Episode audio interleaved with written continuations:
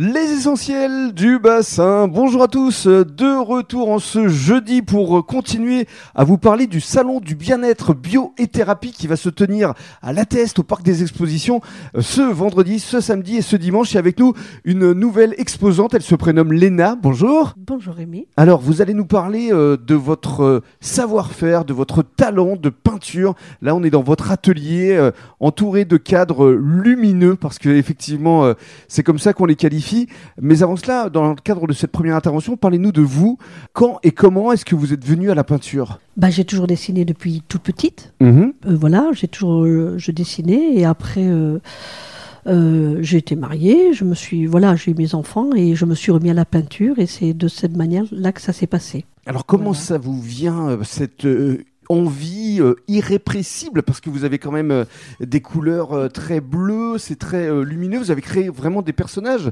Ils existaient déjà, ils existent, mais ailleurs. Ah d'accord. Mais comment? Ben, disons que quand c'est arrivé, alors je faisais le style quand, quand j'étais plus jeune, je faisais le, style bande dessinée. Mhm. C'est ce que les autres m'ont dit. Vous faites, j'ai toujours fait des personnages.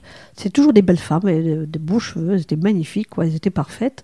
Et un jour, je ne sais pas pourquoi, en 1997, à peu près à ce moment-là, j'ai commencé euh, à entendre dans ma tête certaines choses euh, où je, justement j'entendais, euh, je voulais qu'il soit pur et lumineux, je voulais qu'il soit rempli de lumière. Mhm. Et je ne comprenais pas du tout, et c'est là où j'ai commencé justement à enlever les cheveux.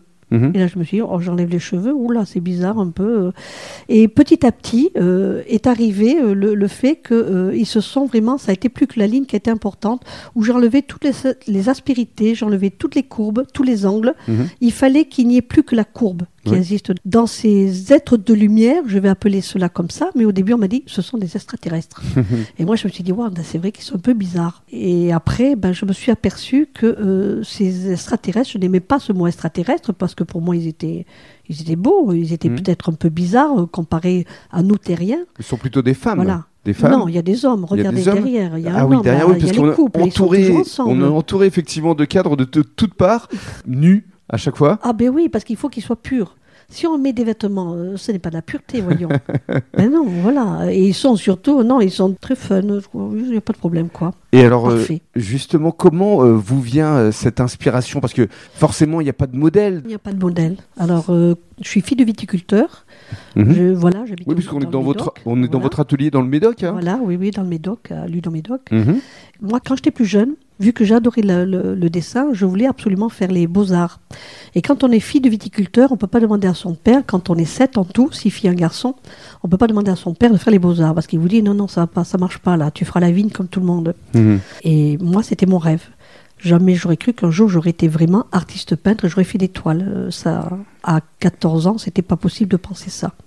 Alors c'est après que justement euh, j'ai cherché à savoir euh, euh, qui ils étaient, puisqu'on me disait que c'était des extraterrestres.